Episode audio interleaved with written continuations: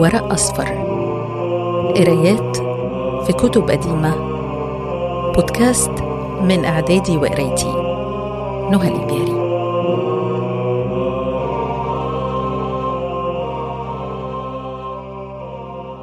الكتاب الأول كليلة ودمنة.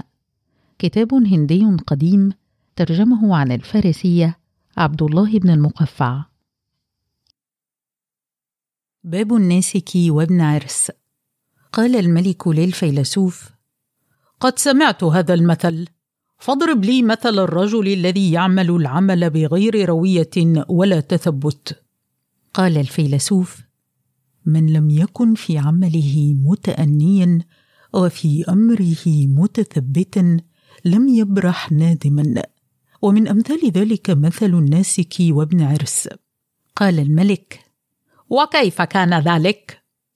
قال الفيلسوف زعموا أنه كان بأرض جرجان ناسك.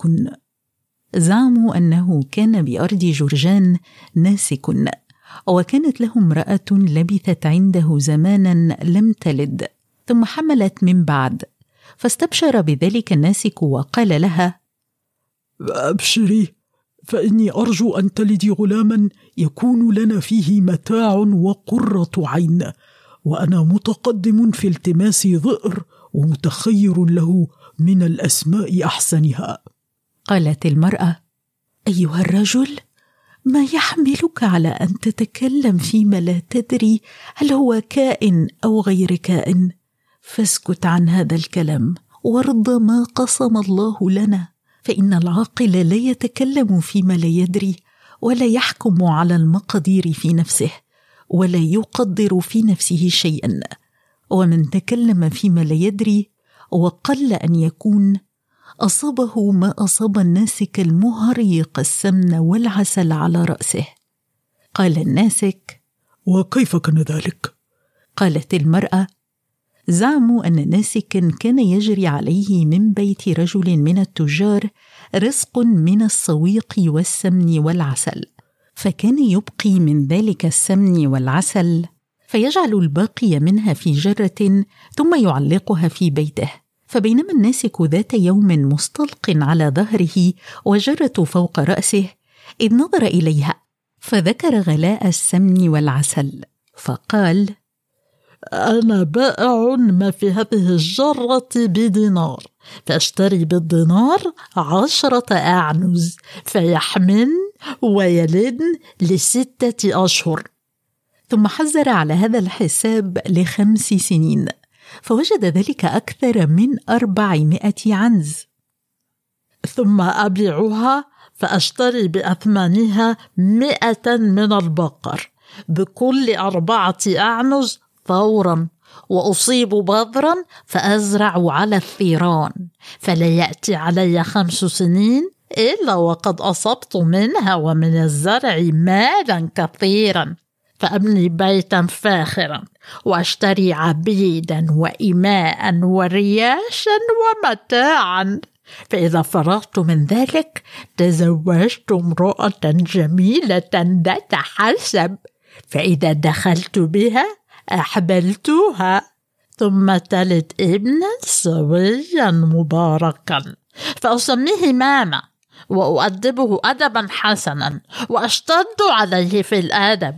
فإن لم يقبل الأدب مني ضربته بهذه العصا هكذا. ورفع العصا يشير بها فأصابت الجرة فانكسرت. وانصب السمن والعسل على رأسه ولحيته. وإنما ضربت لك هذا المثل لتنتهي عن الكلام فيما لا تدري. فاتعظ الناسك بقولها ثم إن المرأة ولدت غلاما سويا. فسر به أبوه حتى إذا كان بعد أيام قالت المرأة لزوجها أقعد عند الصبي حتى أغتسل وأرجع إليك. فانطلقت المرأة ولم يقعد الرجل إلا قليلا حتى جاءه رسول الملك فذهب به. ولم يخلف مع ابنه أحدا إلا أنه قد كان له ابن عرس قد رباه فتركه الرجل عند ابنه وكان مؤدبا معلما وذهب إلى الملك وكان في بيته جحر أسود فخرج يريد الغلام فوثب عليه ابن عرس فقطعه قطعا وأقبل الناسك عند انصرافه إلى منزله فدخله. فلقيه ابن عرس يسعى إليه كالمبشر له بما صنع. فلما نظر إليه الناسك متلطخا بالدم سلب عقله ولم يظن إلا أنه قد قتل ولده. فلم يتأنى ولم يتثبت في أمره. فضرب ابن عرس بعصا كانت معه فقتله. ودخل منزله فرأى الغلام حيا والأسود مقتولا. فاقبل يدق صدره ويلطم وجهه وينتف لحيته وجعل يقول ليت هذا الغلام لم يولد ولم أصر إلى هذا الإثم والغدر. فدخلت عليه المرأة وهو يبكي فقالت له ما يبكيك؟ وما شأن هذا الأسود وابن عرس مقتولين؟ فأخبرها بالأمر وقال هذا جزاء من يعمل بالعجلة ولا يتثبت. معاني بعض الكلمات التي وردت في هذه الحلقة. ظئر مرضعة. المهريق من أهرق أي أراق وصب وسكب. أهرق الدماء أي سفكها ظلما الصويق طعام يتخذ من مدقوق الحنطة والشعير. سمي بذلك لانسياقه في الحلق. الرياش اللباس الفاخر والأثاث والمال والحالة الجميلة. عنز الأنثى من الماعز والظباء